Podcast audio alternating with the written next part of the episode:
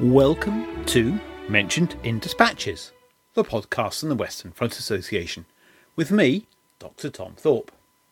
The WFA is the UK's largest Great War History Society. We have around 6,000 members worldwide and around 50 branches. For more information, visit our website at westernfrontassociation.com. It is the 1st of May 2023 and this is episode 298.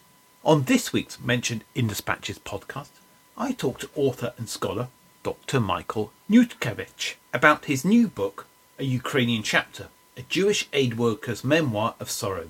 This is a translation of the memoir of Eli Gumener, a Jewish relief worker living through the consequences of the Great War and the Russian Civil War in Podolia, southwest Ukraine. In his memoir, Gumener describes the effect of pogroms on Jewish communities, the challenges of providing relief, and the conflicts between parties with various political agendas. Michael is an independent scholar and lives in New Mexico. He spoke to me from his office in Albuquerque. Michael, welcome to the Dispatches podcast. Could you start by telling us about yourself and how you became interested in the period of the Great War?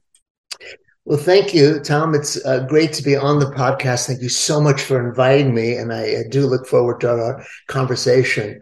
I guess the story behind my work starts with my parents, who were Jewish Polish refugees who came to the United States via an arduous journey that took them to the Soviet Union and then to Japan and Canada and finally to the United States in 1941.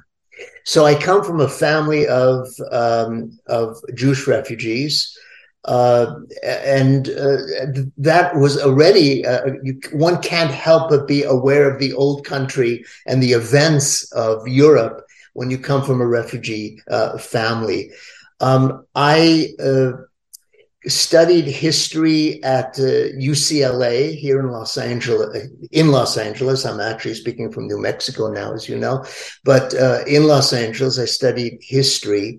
And frankly, because the job market was excruciatingly tough at that time, I finished my dissertation in 1978.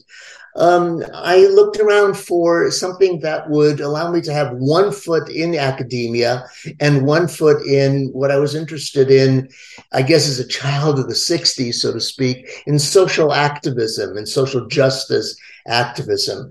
And I was really lucky to end up working with agencies that provided aid to refugees. So for several years, I was the director of the Program for Torture Victims, which is an agency in Los Angeles that provides medical, psychological, and legal services to victims of state-sponsored torture. So these were people whose cases were being adjudicated in the federal system here, the court system, and they applied for political asylum. And that was fascinating work. And I saw it in a way as a continuity of kind of my personal history as the child of refugees. When I moved to New Mexico, I was the director of refugee resettlement for Catholic Charities, which was the agency at the time had contracts with the U.S. State Department to resettle refugees in New Mexico. On the other hand, I was also able to serve as an adjunct instructor in Jewish studies at the University of New Mexico, which really didn't have anybody in the state who had an academic background in Jewish studies. And my background is not only in Jewish studies. Actually, my primary field was early modern Europe. 17th century, I wrote my dissertation on political thought, looking at Thomas Hobbes, Spinoza, the German political theorist Pufendorf, and the Italian Vico. But and then another field, of course, was Jewish studies as well. So I've always been interested in history, and I've always been interested in somehow linking my academic interests to my activism, and that activism was able to manifest that through my professional work with agencies that worked with refugees. So that's a brief background, and I think I've said to younger friends that I'm a proof that you can have an interesting, perhaps more interesting, life with a PhD outside of the academic halls, the academic institutions. And I think I've had a very rich and interesting life. So we're going to talk about an account that you translated and published on Eli Gumener, a Jewish relief worker working in what would, I suppose, be called modern-day Ukraine. So where did this come from? How did you come across this account, and why did you decide to translate it and publish it? My parents lost most of their relatives in the Holocaust during World War II, and one of the relatives that was lost was my mother's older brother, whose name was Eli or Ilya Gumener. So this, my author is, though born in 1886, an uncle. And I, you know, there's a kind of tacit contract, I guess, sometimes between survivors and their children. You don't want to trigger pain in your parents, so you don't ask much about their past. And, you know, most kids don't ask much about their parents' life anyway. And then I knew that this was a painful subject for my mother. My middle name, which is Eli, in, I guess in English, but Eli in Hebrew and Yiddish, was named after this Eli Gumener, whom she had lost during the war. But I didn't ask much more about that. I knew that he had been trained as a lawyer, and I knew that he had perished during the Holocaust with his wife and his teenage daughter. And I also knew that a son had survived named Pinchas, and that he was in Moscow and was a scientist in Moscow. And periodically, my mother would have communication with him. That's all I knew. When my parents passed away, they had a vast Yiddish library. And as I went through that library, I came across a thin volume that I had never noticed before, and when I opened it up, I saw that that the author was Eli Gumener. The date was 1921. A book published in Vilnius, and my mother had never told me about this book.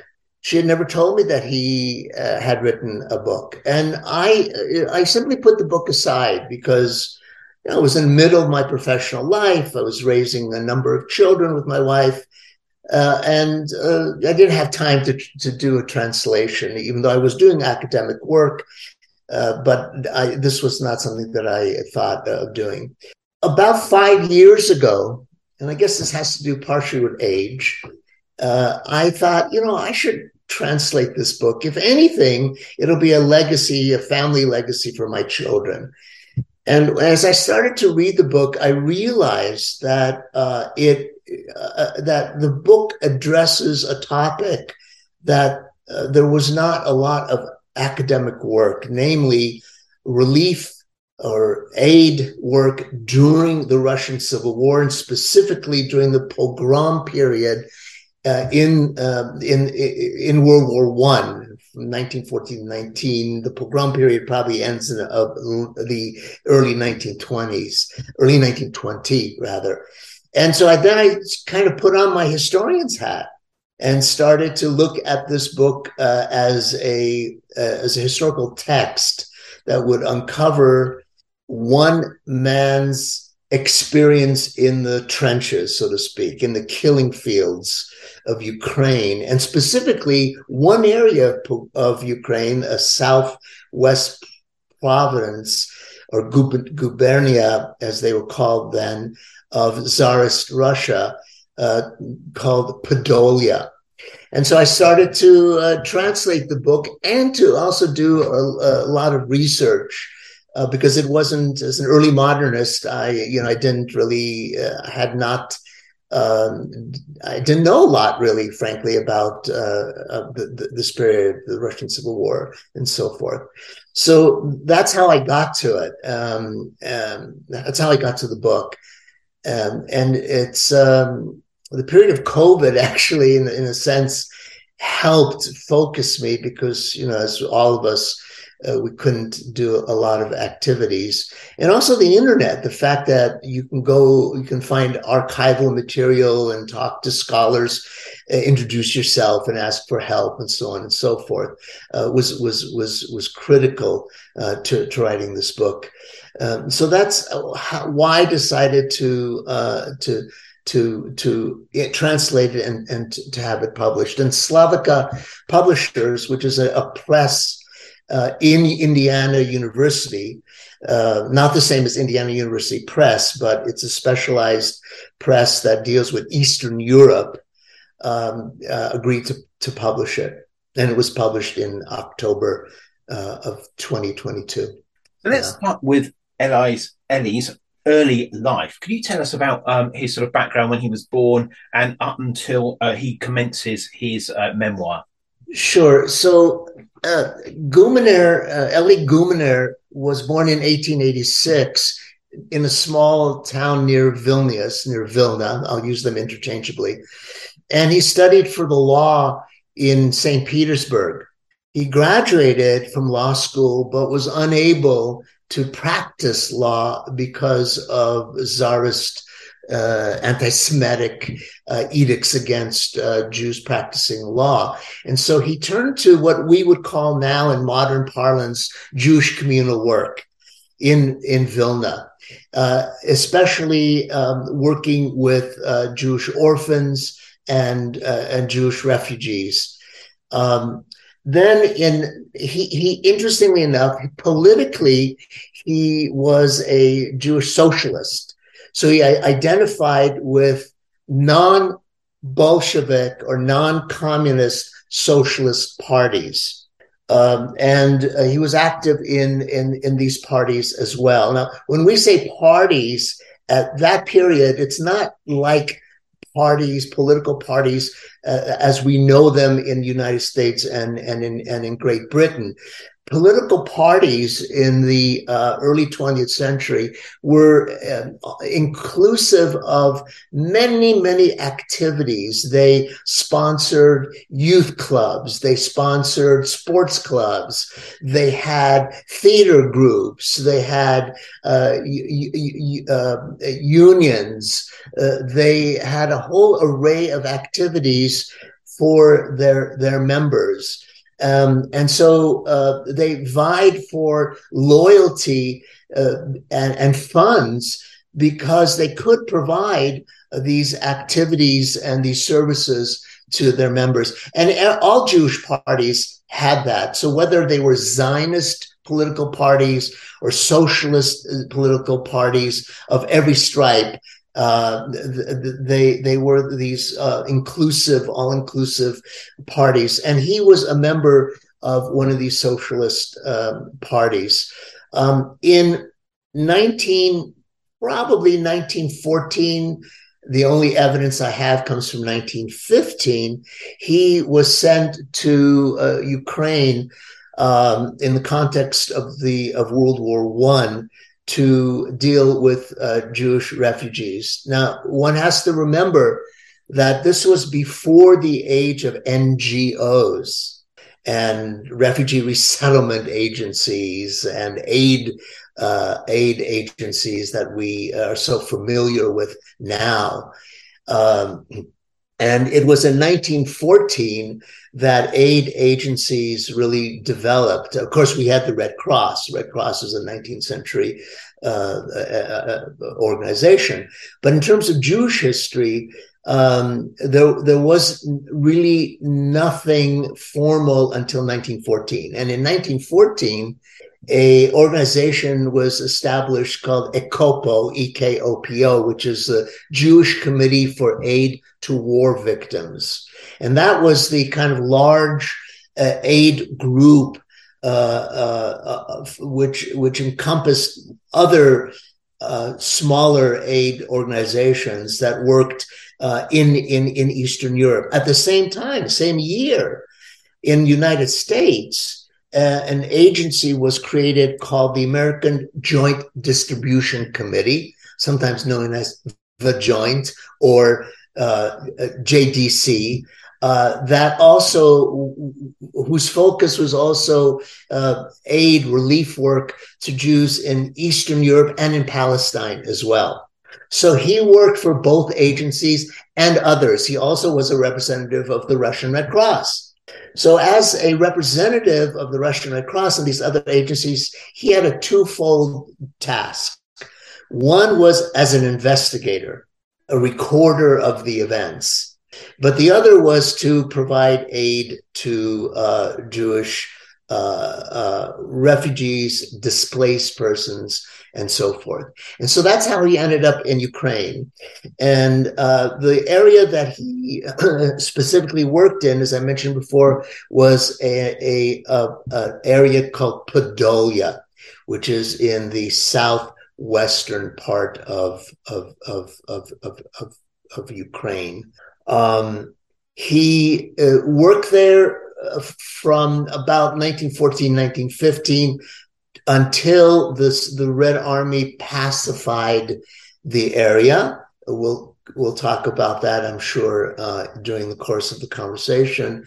And then he left Ukraine, never to return, went back to Vilna, and in 1925 moved with his family to a city called Novogrudok, which is near Minsk in present-day Belarus. And in this mid-sized city with a large Jewish population, he continued his kind of communal work. He served as a city councilman. He could practice law by then. He was the president of the Jewish orphanage in Novogrudok.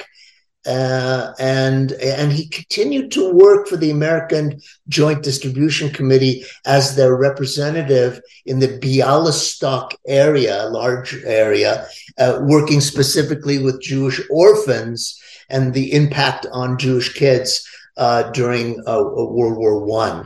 And in 19 the World War II broke out in 1939. As we know, there was a partition of Poland between Nazi Germany and the Soviet Union, the so-called Molotov-Ribbentrop Pact, and he ended up in Soviet Belarus until Nazi Germany turned around and attacked its ally, the Soviet Union. And the German forces entered his town, Novogrudok, in I think it was June 1941, and he and his wife and his teenage daughter were shot at that point. In fact, most of the Novogrudok Jewish community was deported, was ghettoized first, and then either shot or deported to death camps. A little interesting and very moving side note is this: I mentioned before that he had a son named Pinchas, who my mother communicated with. When I was writing the book, I became very interested in the family background. We needed to know more. I wanted to know what happened to Pinchas. So I tried as hard as I could. I could not find anything about him. So I submitted. So what I wrote in the book was, and Eli had a son, Pinchas, who survived the Holocaust in the Soviet Union. That's all I could write. That's all I knew. And I submitted the manuscript to Slavica Publishers in October of last year. A month later, November 2022, I get an email written in Russian, which I don't read, and Google Translate, which is pretty good for Russian and some other languages, saying, "Dear Michael, I am the son of Pinchas Gumener, the grandson of my author, my uncle, Eli Gumener. How did he find me? Of course, I knew nothing of his existence. He found me because he was doing genealogical research in Moscow, where he lives, and he came across my name on one of the genealogical sites and wrote to me." It was very moving because it was just a month after I had submitted the manuscript. He didn't know that his grandfather had published a memoir in 1921. I didn't know the fate of Pinchas. And so we were able to kind of fill in the story. And my publishers allowed me just to add a few lines saying that, you know, saying what happened. I mean, what happened is that he was a university student in Kovno, Lithuania, and then he, when the Germans invaded, he simply moved so far east into the Soviet Union, the German army never reached that point, and he remained in the Soviet Union and survived. So it was an interesting coda, so to speak, to this research and to the work and to family history as well. I know it's thank God for the internet has made all that research so much easier in many ways, and these coincidences are absolutely fascinating. Let's look at Gumener's account. Can you tell us about the time period it covers, and tell us actually what it covers and his experiences as an aid worker during the Russian Civil War, I suppose the tail end of the First World War? Yeah, so the memoir itself begins in January through March 1919, although it doesn't stick to a strict chronology, and he sometimes goes backwards to give us context. And to understand the memoir, which is a short book, it's about 120 pages in Yiddish, to understand the context, one has to really go back to the Russian Revolution.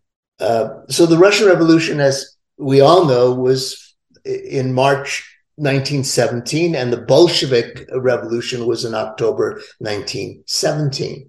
When the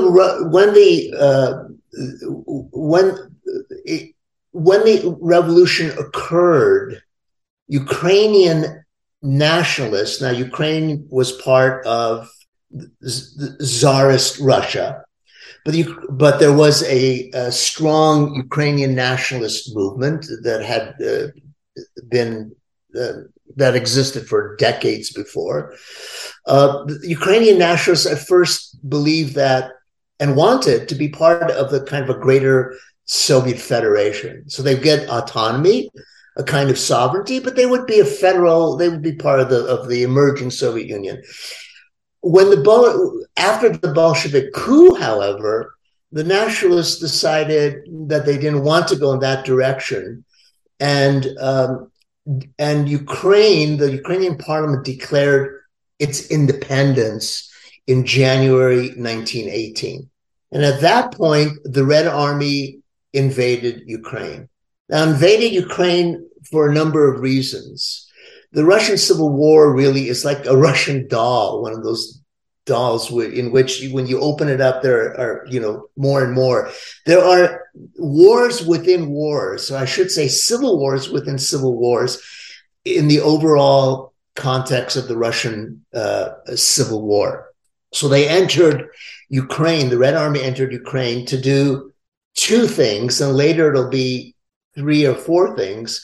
But one was to crush the Ukrainian nationalist movement, and the other, probably even more important for the Soviets, at least for the Bolsheviks, was to fight the White Army. That is the army that was made up of Russian officers who wanted to undo the Bolshevik Revolution, and either to bring back the monarchy, or not all of them were monarchists, but to establish a non-Bolshevik, a non-communist Russia. And they were located by and large in what was called South Russia, which is really the Crimea area and so forth. So, you know, the south of what we would call now South Ukraine, actually. So the Red Army had two armies that it was facing when it entered Ukraine in 1918. One was the Army of the Ukrainian National Republic, or the Ukrainian People's Republic, sometimes it's called, and also much further south, the White Army as well. However, the World War I was still quite in play, and the German army pushed back the Red Army. It pushed back the Red Army, and Lenin calculated that to save the revolution, it would be better to actually withdraw from World War I. And so with the Treaty of Brest-Litovsk, he makes peace. The Soviet Bolshevik regime makes peace with the Germans, which allows the Germans to occupy virtually all of Ukraine. And they did this for two reasons. One was as part of a kind of colonization project that Germany had, which, by the way, Hitler would continue, but also to gain the grain and resources for the war effort, for the German war effort, which was floundering in the West, but was still very active in the East. And when the Germans occupied Ukraine, they set up a kind of a puppet government called the Hetmanate, which was a nationalist, but a right-wing authoritarian government, which was at the beck and call of the Germans. Then we know Germany loses the war. And when the Germans were no longer a factor after the end of World War I, the Ukrainian nationalists with peasant militias and so forth depose the Hetmanate and reconstitute an independent Ukrainian state run by something called the Directory. And form an army headed by Simon Petliura. When the Ukrainian nationalists reconstitute their independent state, once again the Red Army invades Ukraine to depose the state and to again fight the White Army. So the Red Army invaded in January 1919, January, March, and this is when the Gumener's memoir begins. What he starts with is the Red Army was very successful in Ukraine. It was much more disciplined. It was much larger.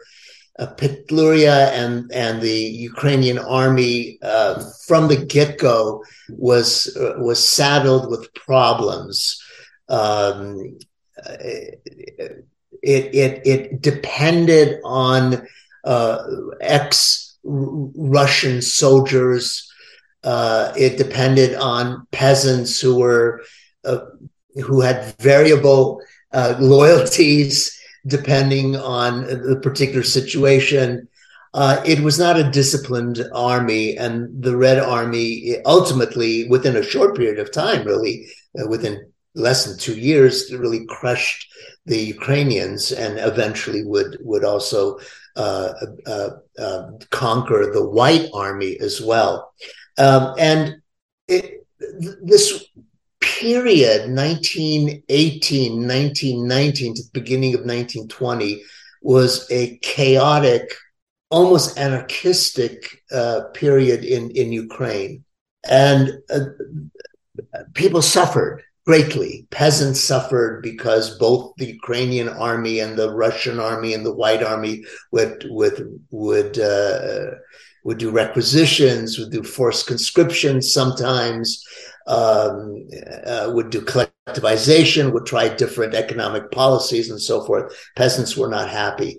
But the one group that suffered the most, and it suffered the most because it was, this group was the victims of all sides, were the Jews. And the Jews were a fairly large minority in Ukraine and in Podolia. So, for example, in Podolia, there were 3 million people, and 12% of the population was Jewish. What were these Jews in terms of the kind of sociological profile? Well, it was a poor Podolia. Was a poor, underdeveloped corner of Ukraine.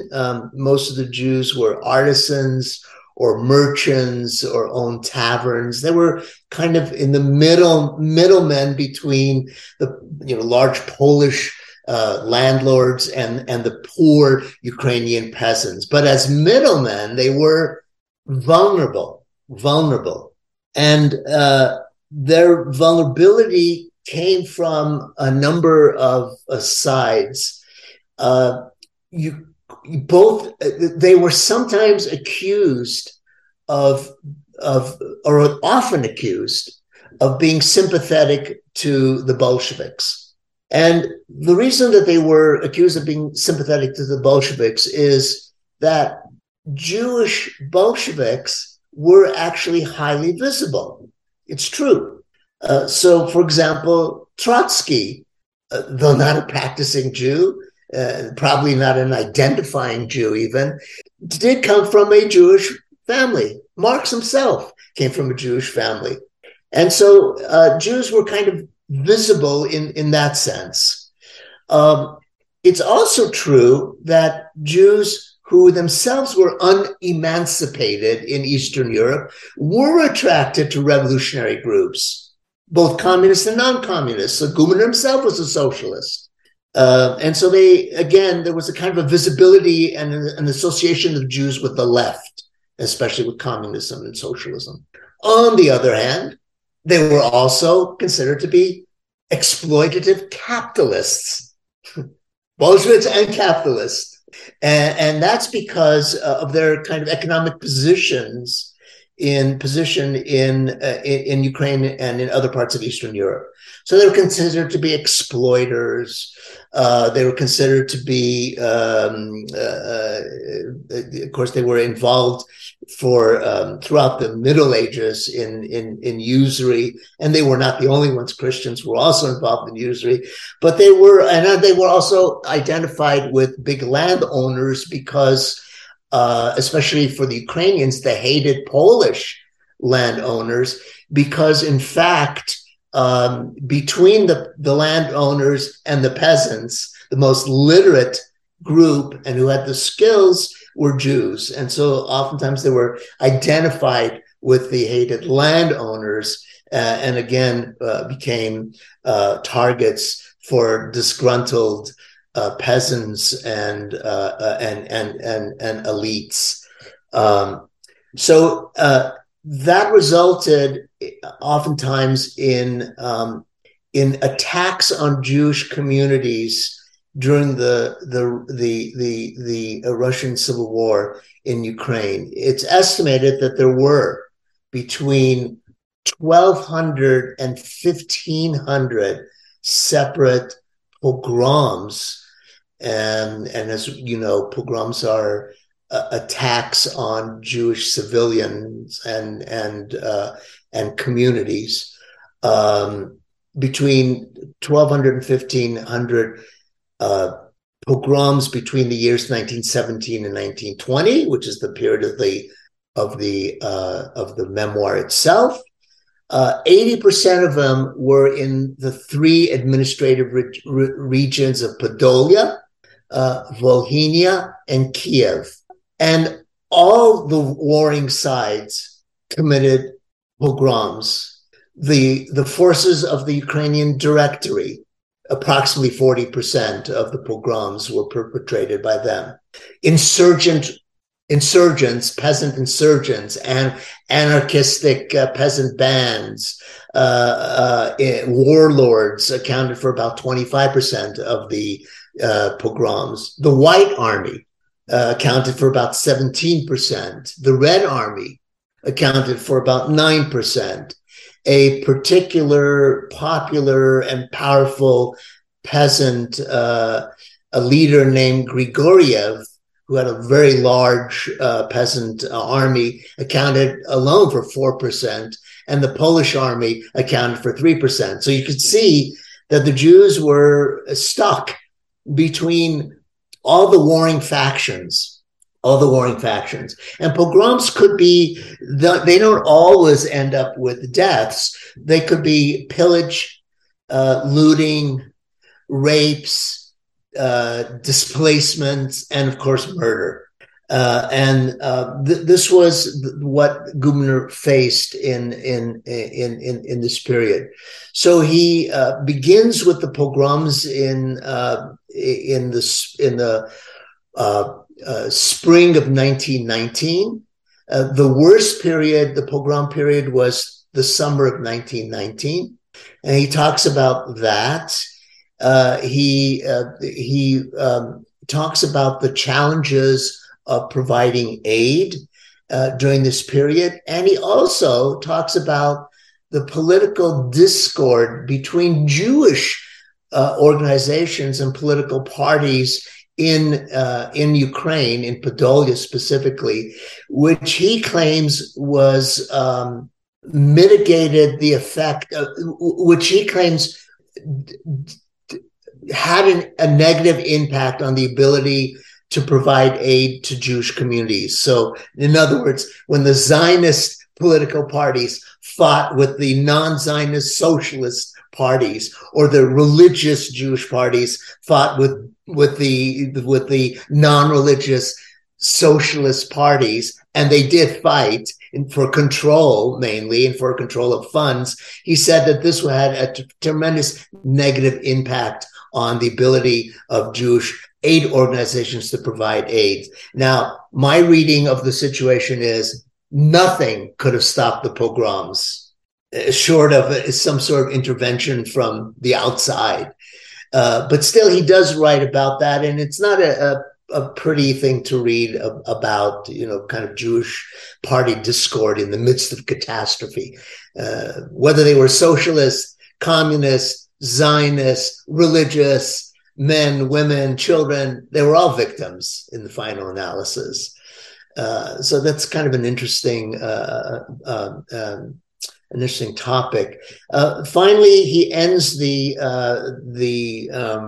memoir when he talks with the pacification of Ukraine by the Red Army. He sticks around a bit and tries to work under the Soviets, but the Sovietization of Ukrainian society began right away, and it affected aid work, because what the Soviets did is they did not allow non-communists to work in aid work, and slowly elbowed out even those people like Gumener had tremendous experience in aid work. They elbowed them out and even persecuted them.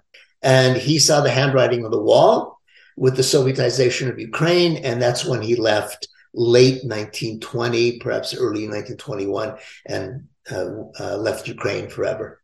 And do we know why he wrote his memoir? Yes. And in fact, if you even allow me to read a bit from the memoir, it'll explain. I use the term that Gumener had what I would call a historiographic imperative to record the catastrophe that he saw around him. Unfortunately, much of Jewish history but certainly not all of Jewish history, was one in which Jews were victims of catastrophe. And there is a whole literature of destruction that starts in antiquity with the destruction of the First Temple in Jerusalem, the Second Temple in Jerusalem, and goes through the Middle Ages with the tragedy, the Crusades, and the impact of the Crusades on Jewish life. Later on, of course, the Holocaust. So there is a kind of genre, a topos of the literature of destruction. And I think that for him, the imperative, and for others, was to record what was happening, even if they could not Eberleben, meaning survive themselves, the catastrophe. At least they would leave a record for the future. So he writes, he talks about a meeting that he participated in Kiev in July 1920, in which a group of Jewish activists decided that they were going to try to record and document the pogroms as best they could. So here's what he writes. Amidst such a hell, it was no wonder that the Jewish population in the Ukraine in summer 1919 was in a terrible state of mind. Pogroms, pogroms, and pogroms without end. And there did not seem to be any hope that the situation would get better. A small number of Jewish intellectuals were able to smuggle themselves to Russia. We gradually became convinced that nobody would come to help us. On one side stood the Ukrainian army, which under the fog of war perpetrated pogroms. Insurgents, he means here peasant bands, also terrorized and perpetuated violence against the Jewish population. On the other side stood the powerless Soviets. Anarchy swept across the land. Larger cities were poorly defended and small towns were entirely abandoned. We were unable to organize aid for the pogrom victims. The Jewish population was imbued with a pogrom fear. Our anxiety and exhaustion were at a peak. Feelings of helplessness took hold, not only of the everyday Jews, but also of experienced political and communal activists. I happened at that time to attend a conference of prominent Jewish activists in Kiev. We tried to agree on the question of collecting pogrom evidence and also to consider the question of guilt. Our mood during these deliberations was very gloomy. We do not even know, said one delegate, whether we will survive this year. Let us print the material about the pogroms so that at least something will be passed to the coming generations. So this results in something called the editorial board for gathering and researching materials regarding the pogroms in Ukraine. And indeed, this committee, which would later would change its name to the Historical Archive of Eastern Jewry, became the treasure trove of documents, eyewitness documents from all these investigators who worked for the Russian Red Cross and the Joint Distribution Committee and ECOPO, this Russian Jewish Relief Group, became the basis for a vast archive, which was taken to Germany. That's how it survived, and parts of it were published. Much of that archive is now found in New York, in a research institute called YIVO. The Jewish Research Institute, which is indispensable for any work on Eastern European Jewish history in the modern period. So that was the historical imperative that he shared with other Jewish elites or activists, most of them not trained historians. They were lawyers, they were teachers, they were professionals, but not trained historians. And that was, I think, his impetus to write this memoir. And is there anything that stands out particularly for you about the account?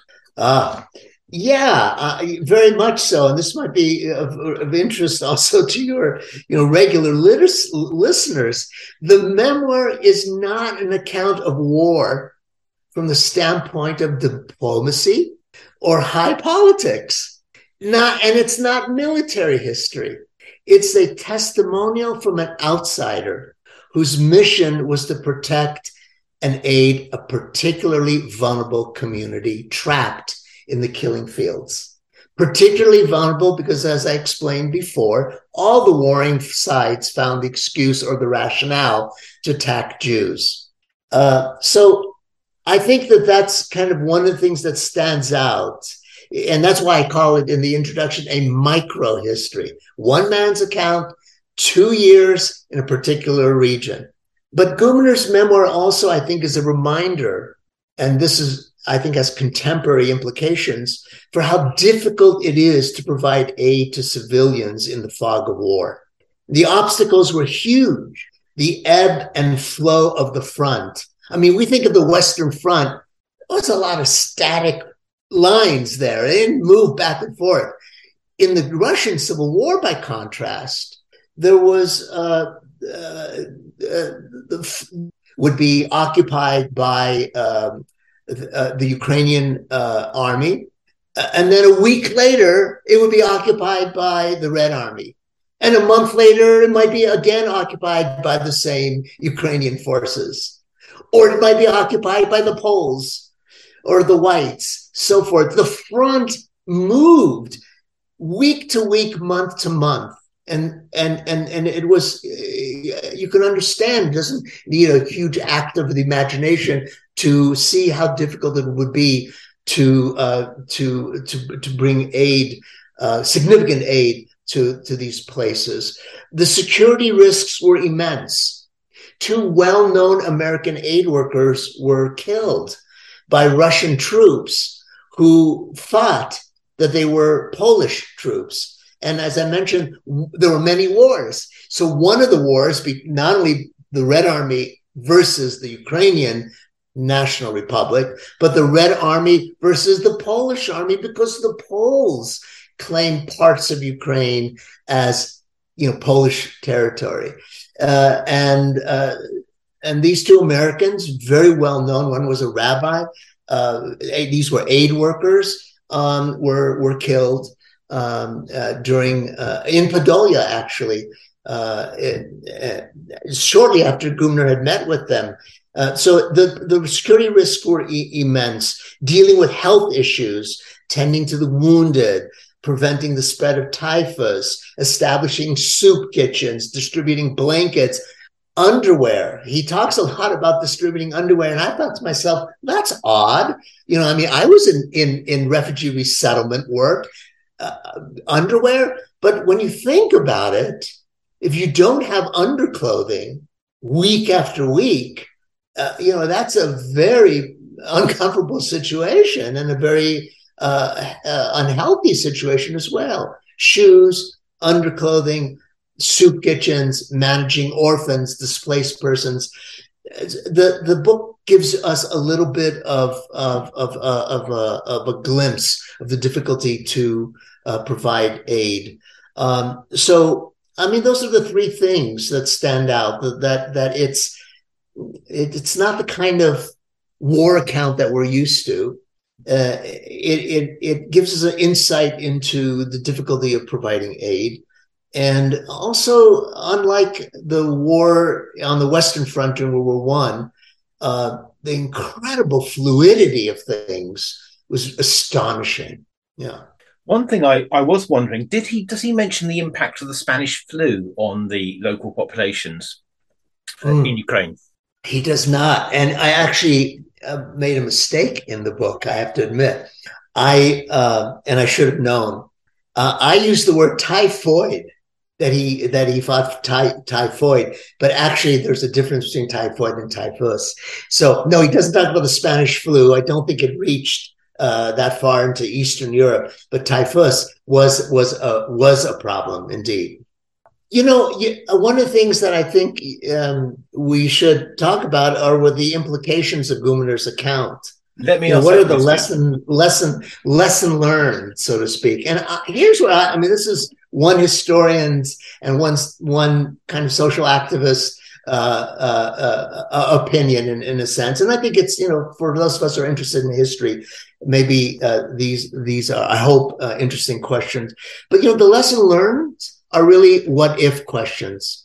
What if the Polish-Lithuanian Commonwealth, a relatively stable entity between the 16th and the 18th century, had not been partitioned by the Habsburgs, the Prussians, and Tsarist Russia in 1772, 1793, and 1795?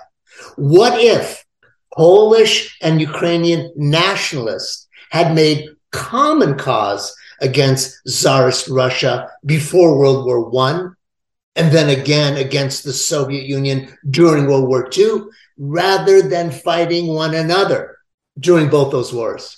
What if the minority rights treaties had been respected by Poland, Austria, Romania, and others who signed the treaties at the Paris Peace Conference? What if the Zionist movement had been stronger and the British Mandate Palestine had been open to Jewish refugees during World War I, not to speak of the 1930s, and there were Jewish refugees then? And what if the United States Congress had not passed restrictive immigration laws in 1921, 1924, and 1927? Finally, I think the account raises another question still discussed by human rights activists and policymakers, namely the so-called responsibility to intervene. Do we have a responsibility to intervene when we, in the free world, witness and have clear evidence of mass killings and genocidal events around the world? Do we have a moral imperative, you know, to intervene? And what would that look like? What does it mean? It's something that I have an answer. I said before, I don't think that the pogroms could have been halted even by any outside intervention. I mean, in the final analysis, one side had to win, and it was the Soviet Union. The Red Army finally pacified that region. Although 20 years later, you know, the German army came in and kind of finished, in terms of Jewish history, kind of Eastern European Jewish history, kind of finished what had begun really in the Russian Civil War. So those, I think, are some of the what ifs. Really, are the interesting questions to me. They're academic questions, but they I think that they're powerful and interesting. So you know, that's I think some of the kind of lesson learned. Really, I'm the kind of historian who believes that history does not repeat itself with any specificity. So we must, you know, study each event in its own right and its own context, and so on and so forth. Those conditions will never be the same 50 years later than, or 100 years later, or even 5 years later. So that's, you know, kind of my kind of lesson learned answer to this memoir and why I wrote it. If people want to learn more, of course, the book is available through Slavica Publishers, and I think Amazon as well. Again, it's called A Ukrainian Chapter and a Jewish Aid Worker's Memoir of Sorrow, Podolia, 1918-1920. A new book came out by Metropolitan Books, 2021, by an American historian who teaches at the University of Michigan. His name is Jeffrey Weidlinger. And his book is called In the Midst of Civilization, the Pogroms of 1918 through 1921, and the Onset of the Holocaust. Two more recommended books. One of them is by Jacqueline Granick, who is a lecturer in history at Cardiff University. And she just published a book, Cambridge University, 2021, called International Jewish Humanitarianism in the Age of the Great War. And finally, again, a book that I think is brilliant is by a historian named Carol Fink, Cambridge 2004, and it's called Defending the Rights of Others, the Great Powers, the Jews, and International Minority Protections, 1878 through 1938. So those are the four books that I would recommend for people who are interested in the topic. Michael, thank you very much for your time. My pleasure. You have been listening to the Mentioned in Dispatches podcast from the Western Front Association with me, Tom Thorpe. Thank you for all my guests for appearing on this edition. The theme music for this podcast was George Butterworth's The Banks of Green Willow. It was performed by the BBC National Orchestra of Wales, conducted by Krish Russman, and produced by Biz Records. This recording is part of a collection of orchestral works by Butterworth, performed by the BBC National Orchestra of Wales and supported by the Western Front Association. This is available from all good record stores under the record code BIS 2195. Until next time.